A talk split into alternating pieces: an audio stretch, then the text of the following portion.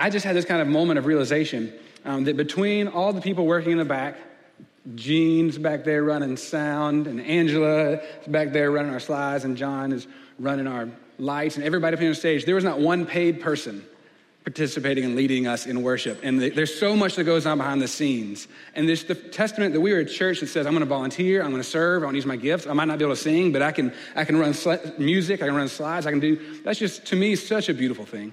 It's such a beautiful thing that we as a church come together to worship. It's not just, we're not just paying somebody else to lead us in worship. We are together. And I just wanted to celebrate that and give thanks for that this morning. Give thanks for you all. And as we go to the book of John, we'll be in chapter 6. We're going to start at verse 22. And this was actually a lectionary text from last week. And so if you happen to catch the traditional sermon on the podcast, that's where we were. But if not, um, this might be new to you. So John chapter 6 is in our Gospels, it's in the first four books of the New Testament. And we're going to celebrate this word from Jesus together. All right? The next day, the crowd that had stayed on the opposite shore of the lake realized that only one boat had been there and that Jesus had not entered it with his disciples, but they had gone away alone. Then some boats from Tiberias landed near the place where the people had eaten the bread after the Lord had given thanks. Once the crowd realized that neither Jesus nor his disciples were there, they got into boats and went to Capernaum in search of Jesus. Now, when they found him on the other side of the lake, they asked him, Rabbi, when did you get here? Jesus answered, Very truly I tell you, you were looking for me not because you saw the signs I performed, but because you ate the loaves and had your fill. Do not work for the food that spoils, but the food that endures to eternal life, which the Son of Man will give you.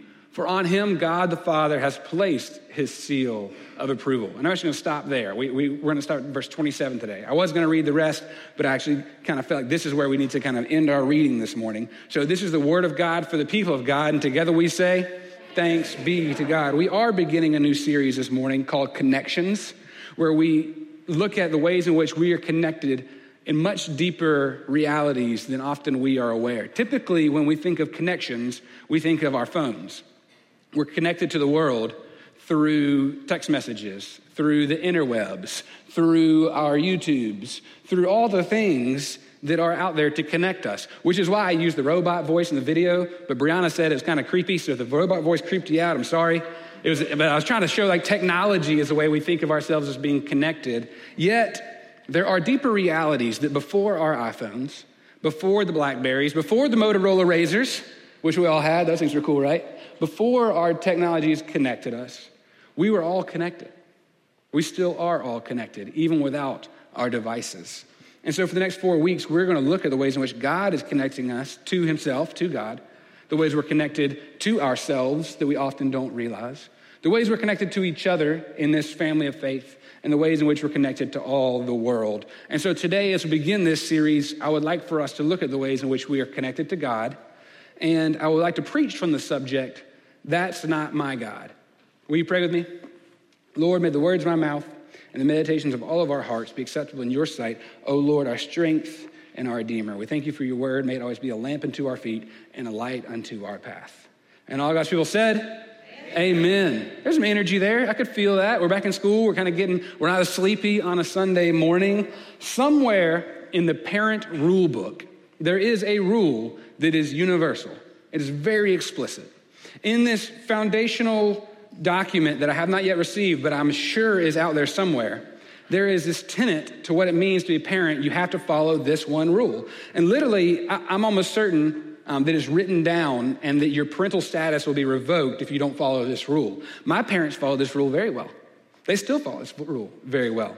Um, Ella and Kate, I can guarantee you, your dad follows this rule very well. They're two of my nieces over here. Your dad and Hazel, your mom follows this rule very well. This rule, which you all probably know also, and most of you follow, it's got to be written down that to be a parent, you have to find new ways every day to embarrass your children. Isn't that true? How many of us have been embarrassed by our parents? Come on, let's be honest. How many of us have embarrassed our kids? Let's be honest, right? My, my daughter doesn't even know left from right. She has, I've already embarrassed her. I'd tell you that right now. Embarrassing your parents, embarrassing your children is just like, it's, it's, it has to be done. If you are going to be a parent, you have to do this thing. My parents, like I said, they were exceptional at keeping this rule. They've probably even done it today, and I'm not even aware of it, but I found out about it later. See, I remember one time when I was a kid, you know, they would tell less than favorable stories about me to like girls that I was interested in. Like one time they told them, one time they told this girl about how I had to wear this silver sequined unitard thing to be the to be the tin man in some musical rendition of Wizard Oz, and my mom spray painted some jeans so that it, wouldn't look so kind of crazy. Like they like to just tell those stories about us that we're, they're a little embarrassing, right? It's part of the relationship between parent and child because that's ultimately what we have with our parents when we have our children, right? We have these relationships that connect us. At the core of who, who we are, we have these different ways of connections through relationship. Aristotle was the father of Western thought. And he understood that there were like 10 different ways of being, 10 different things about the essence of life. And two of those were substance and relationship. Substance and relationship. Substance is that which stands on its own. If you are a substance, you have matter, you have tangibility, you can touch it, you can see it, you can feel it. It's, it's autonomous. It doesn't need anything else to be. It, it, it, substance is just is. Relationship, though, in order for a relationship to exist, there has to be another. I cannot be in relationship on my own. Relationships require something else to be in existence with which to relate. That's why, in Aristotle's mind, in the hierarchy of being, substance is the greatest because it can be done on its own, it is its own thing. But relationship is not as good because you can't be in an autonomous relationship. So here's an example August is my daughter by virtue of the fact that I'm her father. She on her own is August. The substance of she is August.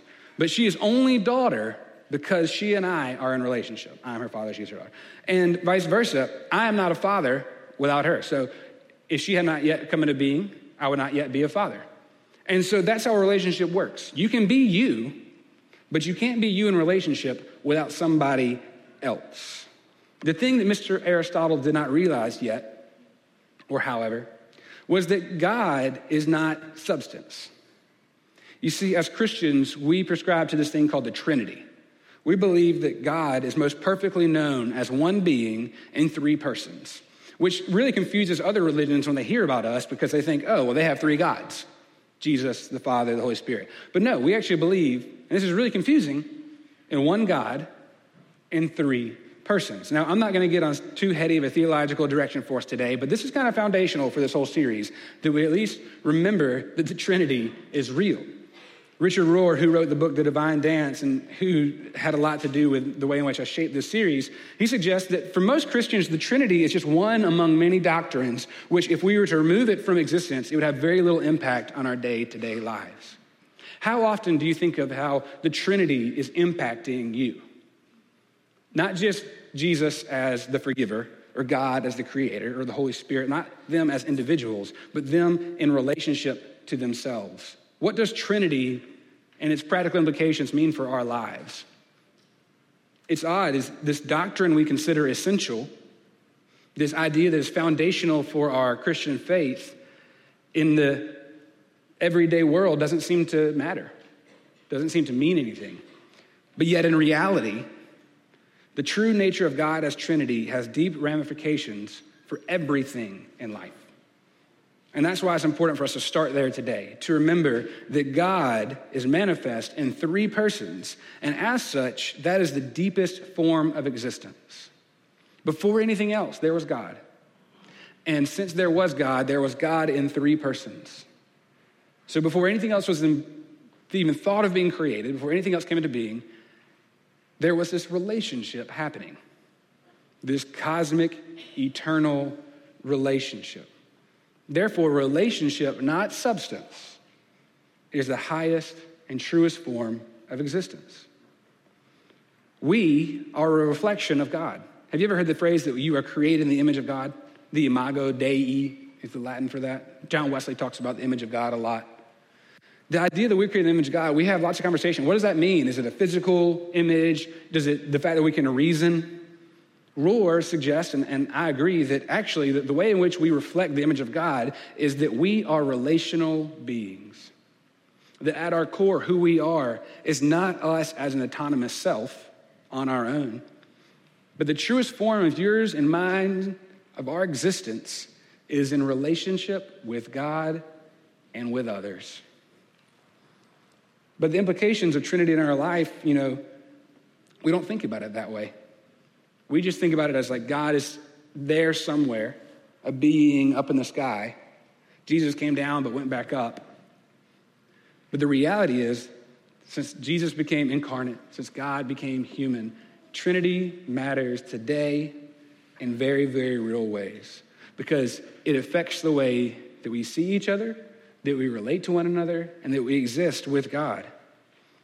But as humanity, we often fail to realize this, which ends up making us have these disconnections, these disconnections from God and who God is in our life. We saw that in our text today, right? Jesus and his most Jesusful ways is calling out people, and we don't even read it when we gloss over it. He's actually kind of calling these people out. He's saying, You're actually not looking for me for the reasons you think you're looking for me. So, what happened was Jesus had just fed 5,000 people before this story, and then he walked on water. It's a pretty cool story, right? I've never seen anybody walk on water, but apparently Jesus did that. Jesus walked on water to the other side of the Sea of Galilee. And so, whenever the people were waiting to see Jesus again, they were looking for him that next morning after he'd fed 5,000 people, and he was gone, and his disciples were gone, and then some boats landed, and they weren't in it. So the people were like, oh, where are they? So they themselves got in some boats and went to the other side of the sea as well. When they got over there, they found Jesus, they found his disciples, and they were like, Jesus, how did you get here? Your disciples left in a boat, but you didn't go with them, yet you're here. How did you get here? He didn't tell them, hey, I walked on water. Hey, I did these cool things. Hey, let me tell you about it. What he does is he says, I know why you're looking for me. Don't miss a beat. Because I, I know why you are here. You're not here because I do signs and wonders. You're not here because of the miracles I perform or the truths that I teach. You're here because I fed you yesterday and you want some food. You're here because you got a free meal and you want another one. You're here because you just think I'm a human vending machine and you have a right to get what I have to give.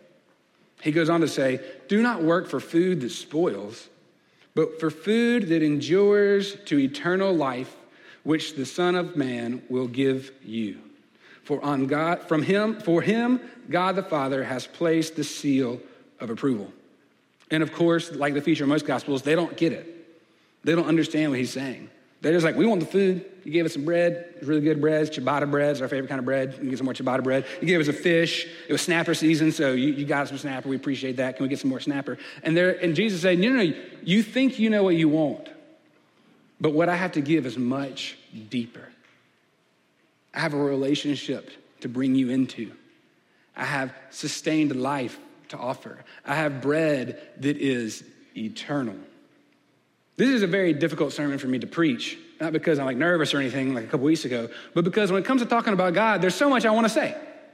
And most of you know that I can say a lot of things for a long time. So fitting all the things I want to say into one sermon about God is really difficult for me.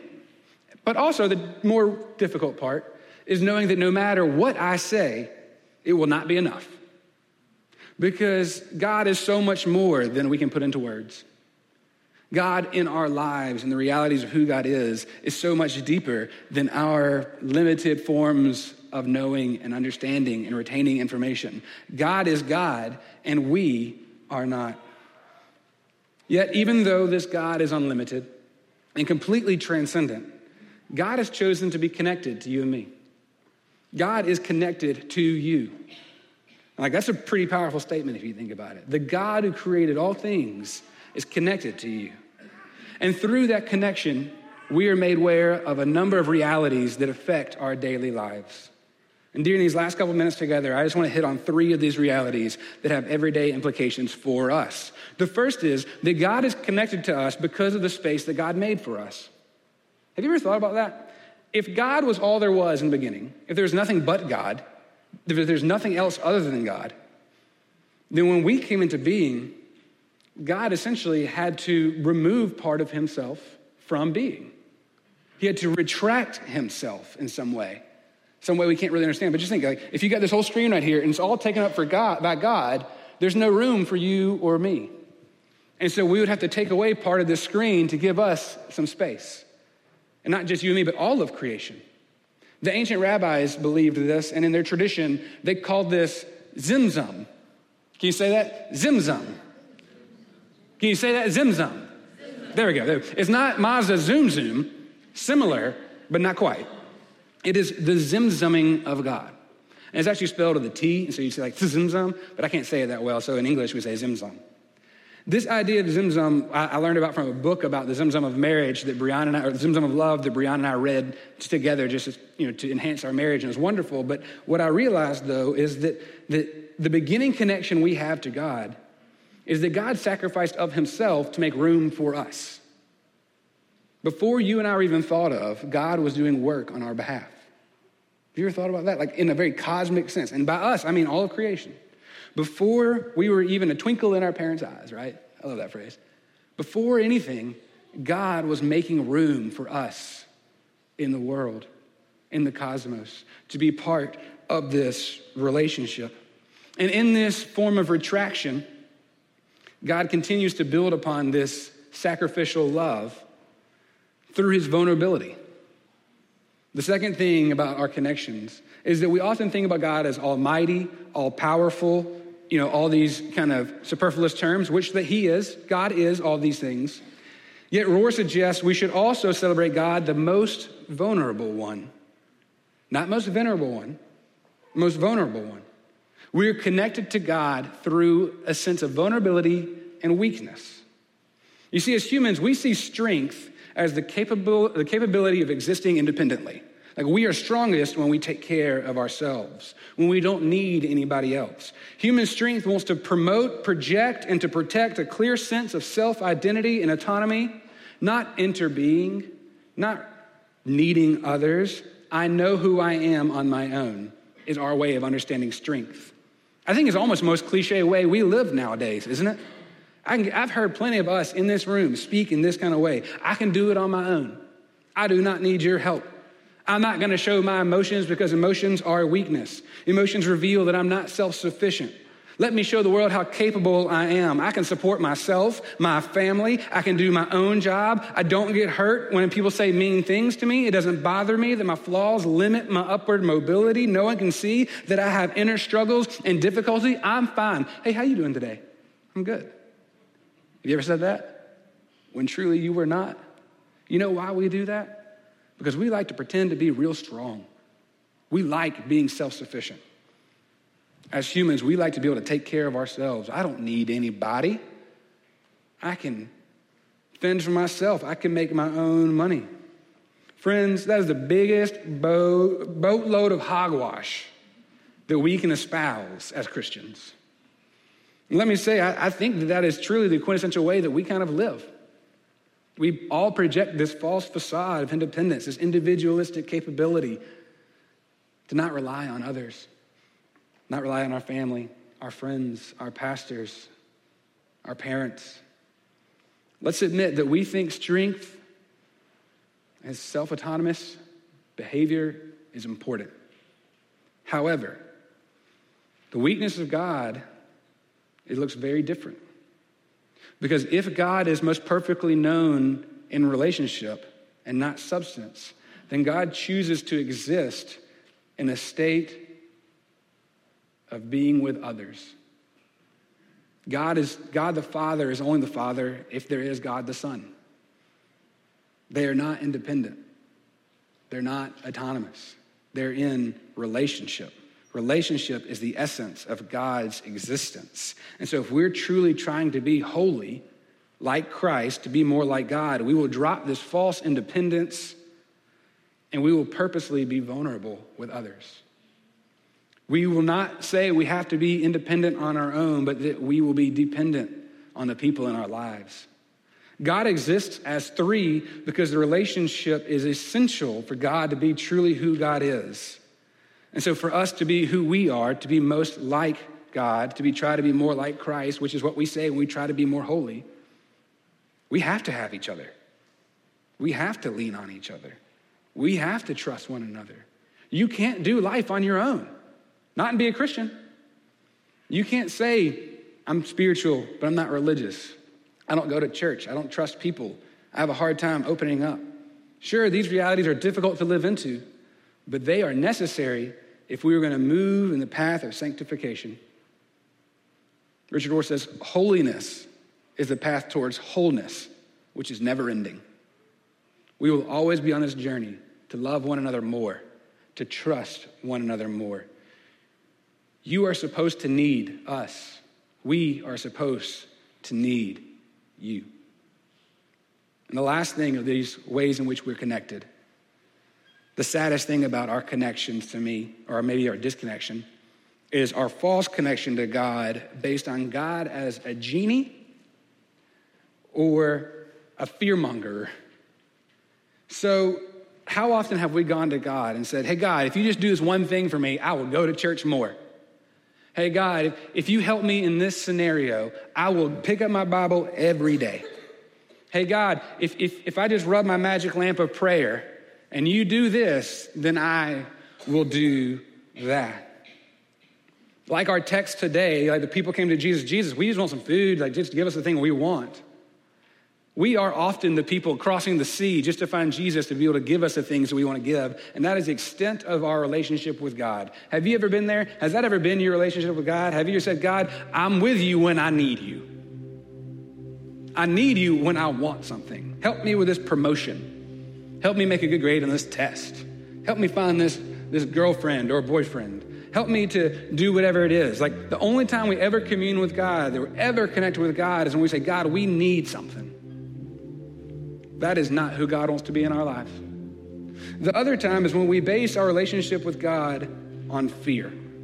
We see God as the eternal threatener, not as the ultimate participant. You see, God as Trinity is not distant, but present. And the way in which God is present with us is through an expression of love a love that is unconditional, a love that knows no bounds the vast majority of us Christians are afraid of God, Rohr says. And then his broad and worldwide experience, it's not that most Christians are naturally more loving, they just think that they are. But this is inevitable whenever your basic relating to God is out of fear. If your faith is just fire insurance. Do we connect to God because we're afraid of judgment? God, we only love you so we don't get judged poorly. Or, God, we're afraid of your punishment day by day, and so that's our connection. Is God in your life this overseer who is out to get you? Do you see God as this punisher for every wrong doing, every deed that you've done that you feel bad about? Is that God in your life? Because if that's who God is to you, then you and I must be in different religions. Because the God I know, the God that the Bible speaks of, the God that our tradition affirms, is a God who expresses a relationship of love. And yes, God is the ultimate judge of all things. Yet God is trying to draw us into something so much more real than fear. To draw us something so much more real than temporary need. To draw us into eternal relationship with God the Father, God the Son, and God the Holy Spirit. There is so much for you in this relationship. So I don't know what you're scared of and why you think God is out to get you. And I don't know what you need and how difficult things in your life might be. Petitions are part of prayers. We do ask God for things, but there's so much more God wants to offer you. There's so much more to this relationship with this God who is loving and who loves you. And so may we be a church that sinks deep into this reality that God wants to be in relationship with you not just as some distant overseer, but as some presence in your life every single day. You are loved by the God of all things. He's made space for us, He's poured Himself out for us, and He wants to be in deep relationship with us. Will you pray with me? God, we thank you for these connections. We thank you for these ways in which you are moving in our lives, and we ask, Lord, that you continue helping us to see you more in real ways, beyond our petitions, beyond our fear, but to know that you are a loving presence in our lives now and always. And so we give you thanks for being our God and letting us be your people. In the name of the Father, Son, and the Holy Spirit, we pray. Amen.